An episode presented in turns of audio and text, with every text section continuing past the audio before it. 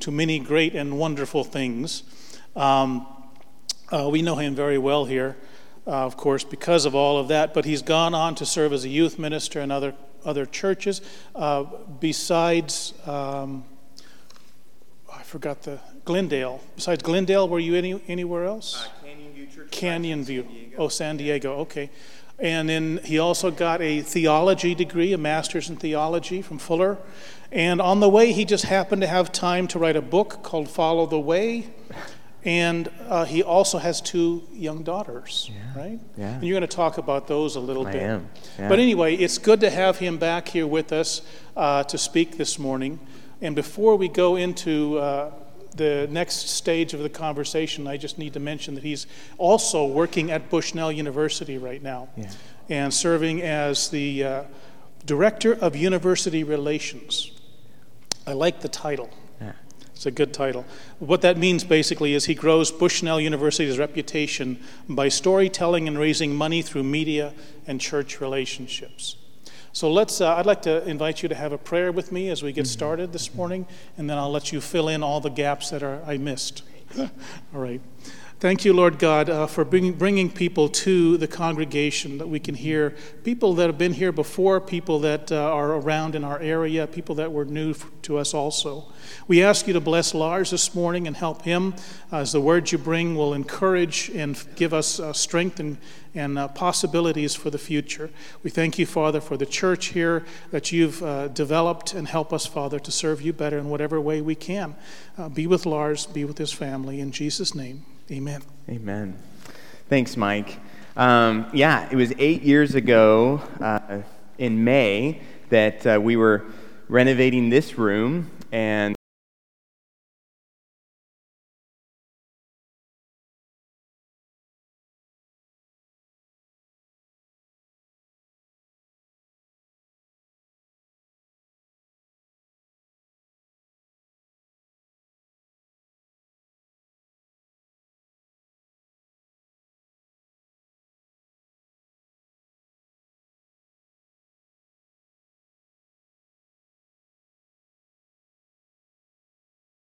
here, as I said, it's been eight years.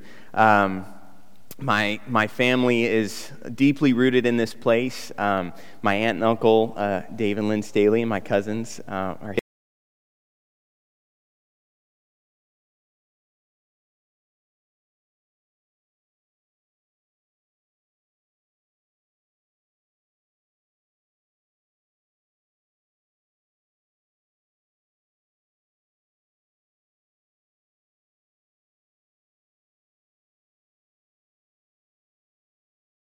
gift. I live down the street from him now in River Road, and uh, it's a gift that my daughters, Ashlyn,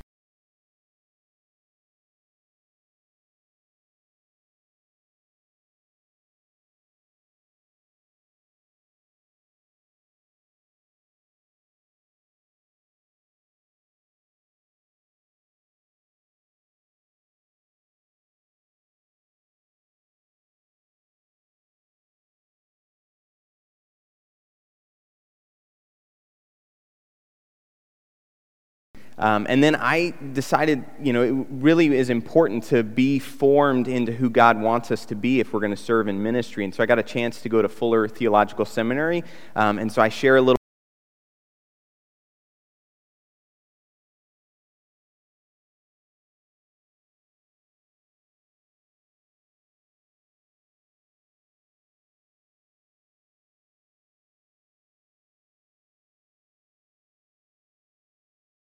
And I don't know about you, but my life was upended a little bit. I was a new dad and trying to figure out what this looked like to, to both need to work because uh, Southern California prices are so expensive.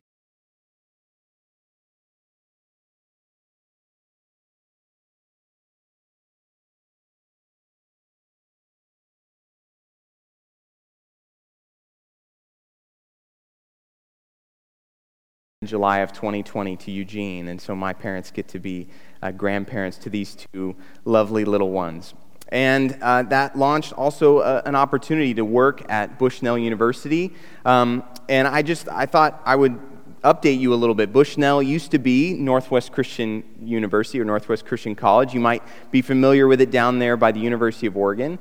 And uh, I'm back kind of home at uh, my university, working there, doing university relations work, and the mission hasn't changed at all. Sometimes I get that question, like, what, what's changed? Why did they change the name to Bushnell? And the, the mission hasn't changed. It's still about fostering this wisdom, faith, and service in the lives of college students as they discern God's calling for their life. And so, um, you know, really, it's all about this wisdom being informed by faith in Jesus that leads to their lives of service. And um, we wanted to continue that, but, but more than that, we wanted to honor uh, the, the history of how that's really been played out in these different values. Things like faithfulness and gritty determination and humility. Things that James Bushnell uh, was famous for when he founded the little Chamber of Commerce in Junction City and was involved in church planning. In fact, two churches that I get to go and, and speak at often um, the Alvadore Christian Church out near the airport, and, and others are, owe their heritage back to James Bushnell. And he was there working to, to kind of do what, what we try to do be the, the hands and feet of Jesus in the community. And somebody came along and said, Why don't we have a Christian college that, that trains up people to do this work? And so James Bushnell was part of the founding of what became Northwest Christian College. And, uh, and so we wanted to honor that name. We also uh, needed to not get lost in all the different Northwests. So there are a lot of Northwest things Northwest Community Credit Union, Northwest Christian Church, Northwest, Northwest, Northwest. And um, so Bushnell is a little bit more memorable. But I'd be happy to, to talk to you a little bit more about why we changed the name uh, another time. But um, we did not uh, change in our mission, and we're about Christ centered education. In many ways, we wanted to move from being just a named Christian university to something that embodied Christ centered community all the time.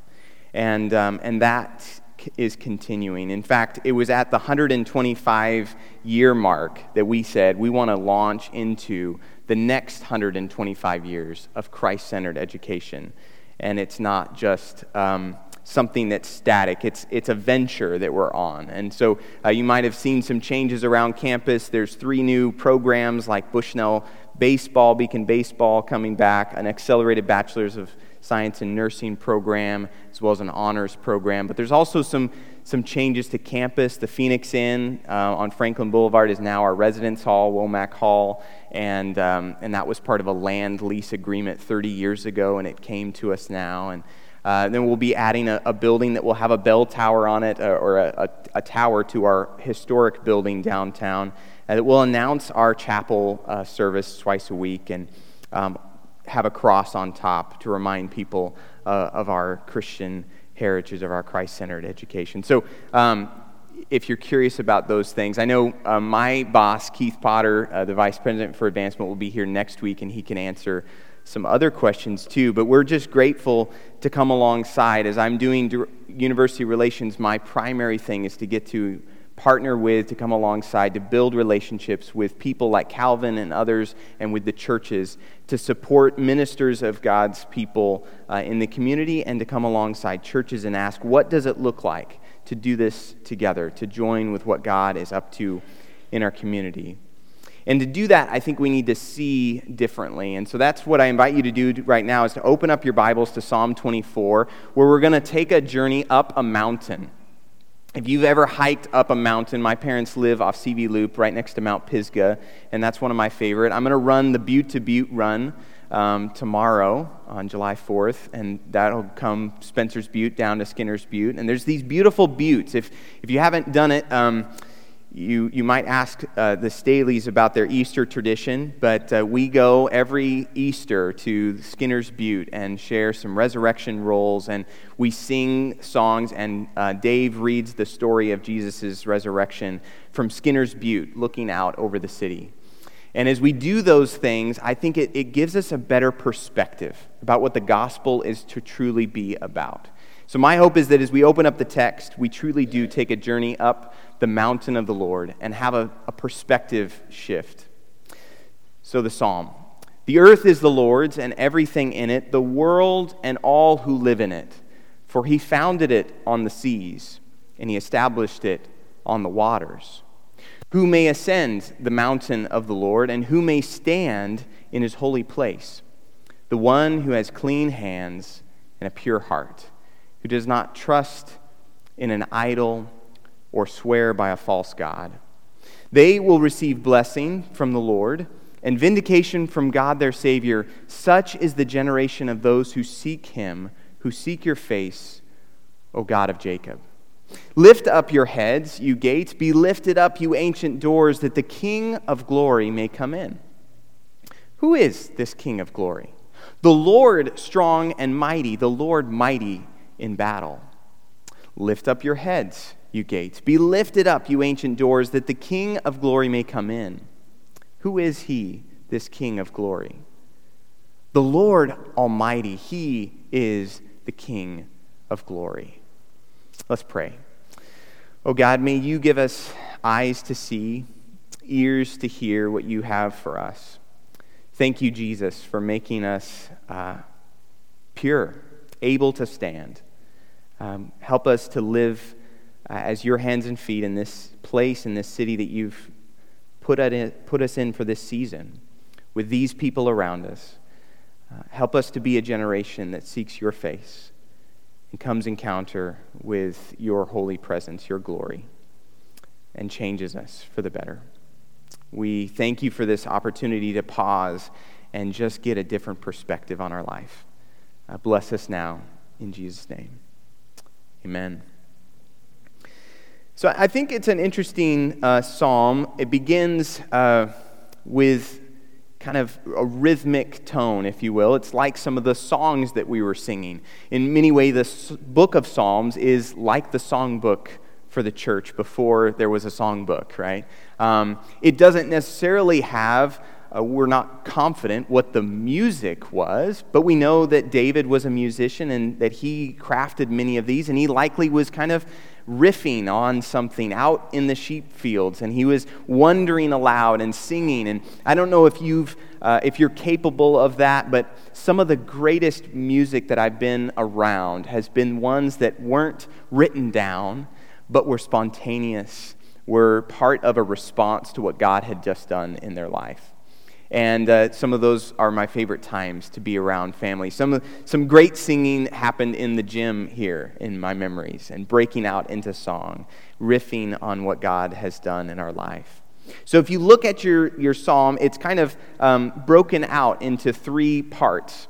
And so verses 1 and 2 are there together as kind of a, a combo, and they're a little bit of a call and response. Imagine yourself as a worshiper who has, is coming to church, but instead of coming to a flat parking lot with a door that doesn't have any steps, you are entering Jerusalem to worship God at the temple, and you're coming up the Temple Mount, and you have to ascend these stairs. In fact, in, to enter Jerusalem, you have to climb up a mountain, and there's a gate. And so you begin to ask this question Well, I want to declare who I'm worshiping. It's God. But then I, I have to, why am I worshiping this God? Because in verse 2, he is the one who has founded the earth on its seas and founded it upon the oceans. Um, there seems to be this call and response. Verses 3 through 6 are another set, a kind of call and response. Well, if we're going up to the mountain, who can arrive there? Who belongs there? And so you might think of it as the first two are the people coming up. And then you might think of verses 3 through 6 being a response from those that are the worship uh, guard, if you will, the people who are at the gates, the people who are um, at the temple, who are serving, maybe the ministers of the temple. And they are asking this question well, who can come up here? Who can be in God's holy place? And they respond with the qualifications people who have clean hands and pure heart, who do not trust in an idol or swear by a false God. And, and then it moves into the, the latter part, verses 7 through 10. And this um, might be an addition to the psalm as it was kind of edited together, but, but it goes together because maybe this isn't just about individuals who are coming to the temple, but maybe verses 7 through 10 paint a picture like David and his army bringing the Ark of the Covenant for the first time into Jerusalem. You remember that time where he danced so lavishly that his wife critiqued him for just being all out there, laying it all on the line. And so I think we need to, to kind of envision ourselves as part of the procession of God's army coming back from a victorious battle, and they are here. And there's this question well, we need to make sure that the gate is open. We need to be able to come in. And then at the top of the gate is the question well, who is coming in? Well, it's the King of glory. Well, who is this King? And they respond back and forth, back and forth. Much like if we uh, did a good VBS song and we cut the room down the middle and uh, we did Hallelujah, Hallelujah, praise ye the Lord. If you, if you remember that, I have good memories of doing that here. And one group is standing and then the other, and it's a call and response.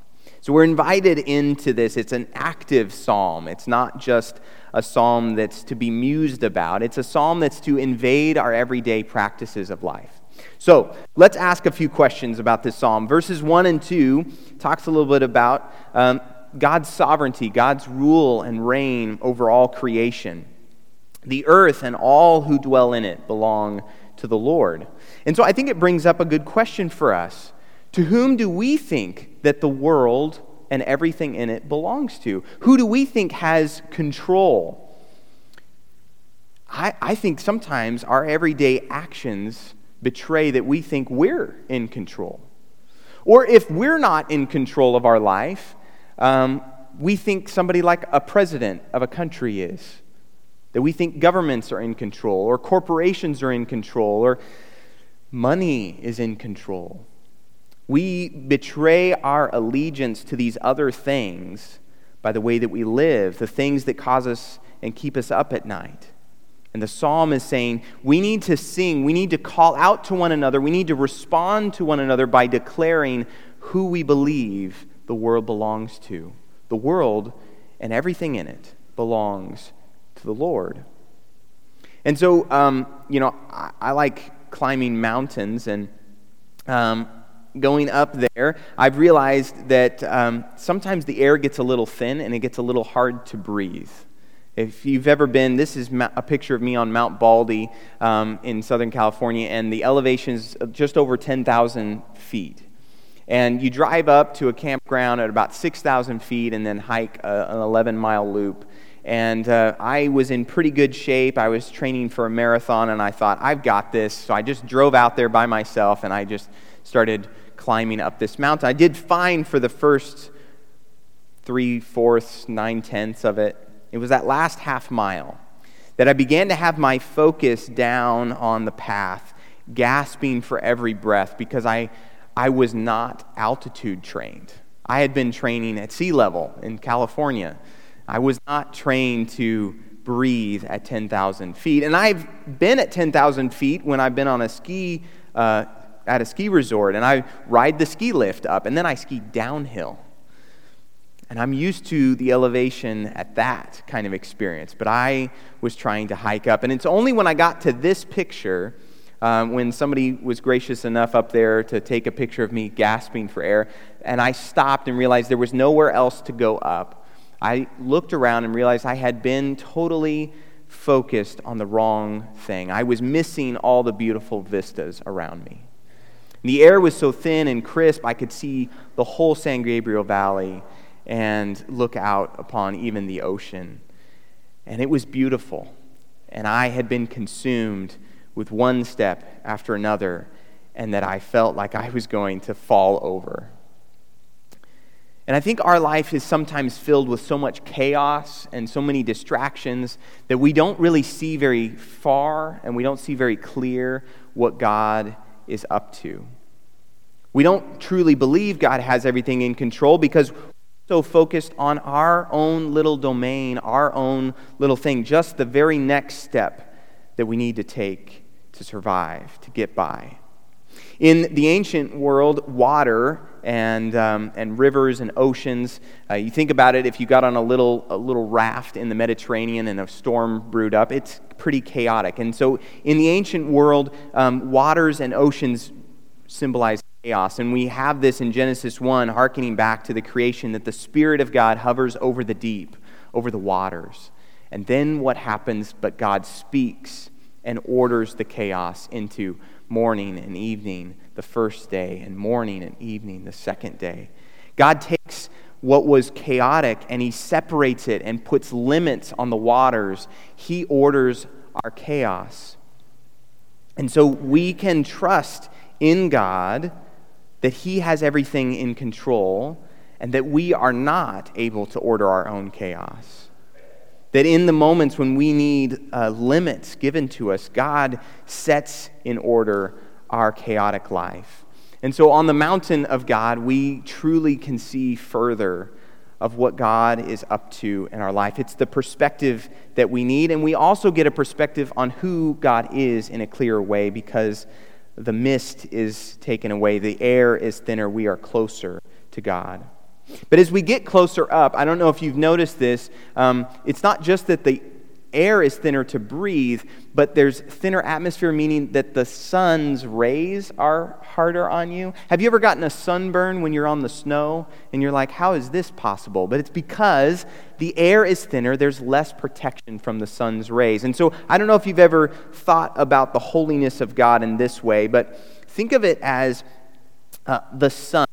God's holiness is like the life giving uh, rays of the sun that brings up all of the grass and the, the weeds too, but also our beautiful tomato plants. Like they need the sun to grow, it causes good growth. But the closer you get to the sun, the more harmful and intense it becomes. And so you need screen and sunblock, you need preparation to come encounter the sun. And if you get too close to the sun, in fact, if we just move a little bit off of our uh, rotation around the sun as the earth, we would burn up right? And if we go a little further away from the sun, we'd freeze, right? And so as we eh, come and counter the holiness of God, if we're not prepared for it, we might just be destroyed. And so that's why the psalmist then in, in the verses that follow in verses 3 and 4 ask this question Who can stand in God's holy place? It's not just about the effort in preparation of climbing the mountain, but once you get to the holy place, can you actually survive the encounter with God? Uh, there's, a, there's a myth, I, I, think it's probably not true, but it, it emerges in Jewish thought um, that they would tie a rope around the the high priest's ankle on Yom Kippur on the Day of Atonement as he went into the Holy of Holies. So that if he encountered God's Spirit and wasn't ritually pure and died, they wouldn't have to go inside the Holy of Holies and die too to try and get the body out. So they'd pull his body out. So there, there's this belief that circulates around because of the intense holiness of God that if you come face to face with God, you die. And that's a thought repeated over and over in the Old Testament, in fact. God tells Moses, You can't see my face, but I'll show you my back as I pass by. So, if God's holiness is so intense, and yet that's where we want to go, that's the, the mountain we want to go, what is the preparation that's required? And there's these two things put together, these kind of two um, groupings clean hands and a pure heart and then he kind of talks about um, the tr- uh, swearing by a false God and trusting um, in an idol. Um, and so these, these verses kind of go hand in hand actually to fulfill what Jesus calls the greatest command to love God and to love your neighbor. Clean hands isn't about ritual purity in this phrasing, it's actually about not doing wrong to your neighbor. It's about not having a, a mark against you. And the falseness, swearing by a false God, is actually about bearing false witness, like the Old Testament, um, like the, the, the Ten Commandments talk about. Not bearing false witness, not saying wrong things about your neighbor. And then it talks about purity of heart and not trusting in an idol. Where is your allegiance? Is your allegiance in God or in these other things? So on the, on the top of the mountain, who can survive this encounter? Well, I'm not sure anybody could survive the encounter with God's holiness. And that's the gospel, right? That's Jesus coming in and saying, You are the righteous now because I have gone up the mountain. Not the mountain of the temple, but the mountain over here on Golgotha to the cross. And on that mountain, He saves us. He makes it so we are the generation who are able to seek His face, the God of Jacob. And so it's really only in, in Jesus that we have the opportunity to stand on this mountain. This is a, a picture from Mount Pisgah, um, which is a hike that's a little bit easier to do and one that I encourage you if you can. Um, right now, it's, it's beautiful because there's not as many clouds, but in the winter, often you can't see because there's so much fog.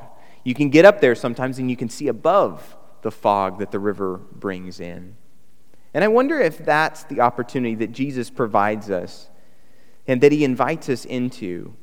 Is as we make this effort to have clean hands with our neighbor and to have a pure heart with our God, to love Him, to give our allegiance to Him, that we get above the fog. It's not that the mountaintop is perfect, it's not that we can see everything, but that it changes our perspective on the mess that we're a part of right now. It gives us an opportunity to allow God to set in order some more of our chaos that we have. So, the final section of the psalm then is this worship service, this worship procession um, of, of the Ark of the Covenant coming in to Jerusalem. And I just, I just invite you, if you want, to either close your eyes or read the text and just imagine yourself as one of these people who is worshiping the Lord. And I'm, I'm going to read it from a different translation than I read earlier. This is from uh, the message translation, which is a little bit little bit different intent, but um, I invite you to just kind of imagine yourself as one of the people calling out to each other. So they say, Wake up, you sleepy headed city. Wake up, you sleepy head people. King of glory is ready to enter. Who is this King glory? God, armed and battle ready. Wake up, you sleepy head city. Wake up, you sleepyhead people. The King of glory is ready to enter. Who is this King of glory? The God of angel armies. He is the King of glory. I think we need times of worship, times where we burst into song, times when we're kind of uh, riffing on the good things that God has done and bursting forth and responding to it. But I mean this literally. I, I, don't think that we need times where we think about good music. I think we need times where we're actually uttering the words, where we're calling out to each other. Because it's in these times of worship that we're reminded about who God is and who we are. That worship is this act that, de- that is us declaring that God is in control, that it is God's rule and reign that is here. And it's an, also a time where we declare who we are, that we are surrendering our control, that we're opening up our lives to the King of glory. So, who is this King of glory? Well, glory is this is fascinating word. It has a lot of different meanings in the Old Testament. Um, in Hebrew, the word often used is kind of this word of weightiness. So you might think of like a scale, and God's glory would be the thing that just obliterates the scale. It just, it's just too heavy. It's just everything. It's the weightiness of God's value and glory. But it's also when people see God's presence, like in a cloud over Mount Sinai, that they are overcome with God's presence as God shows up in a miraculous way. And John says, as Jesus comes in the flesh, the Word became flesh and made his dwelling among us. We have seen his glory, the glory of the one and only, um, who came from the Father, full of grace and truth. There is something that we can't really explain about the glory of God. And so the psalmist responds with these declarations about what God's mighty deeds as this God of, of warrior God. But it is, in fact, the only place God has given this title in the Old, Old Testament. There's a similar title given to him in another place, but this is the only time he's called the King of Glory. And I wonder if we are just kind of atop a mountain looking through the fog, and it's a little bit hard to see God's glory. Maybe sometimes we're fearful that it's going to destroy us, like the people who said, Don't let God speak to us, Moses. You go and, let, and speak to us on God's behalf. Because the glory, the weight is going to crush us. And I think the invitation through worship is to declare who God is and to see just a little bit further. It's like we take an extra little step. And so, my, my hope is that we would be the people, saved first by Jesus, able to stand in the holy presence of this great weight of glory. And we might see a little bit further what God is up to. We might get to raise our gaze to join with what God is up to in Eugene and beyond, and to see clearer who we are and who God is. Let's pray. God, we're grateful for your presence. We're grateful for your weight of glory.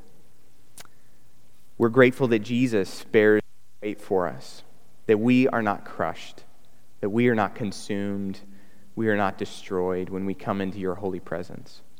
And we know that right now it's, it's not fully yet, uh, that we will see you face to face.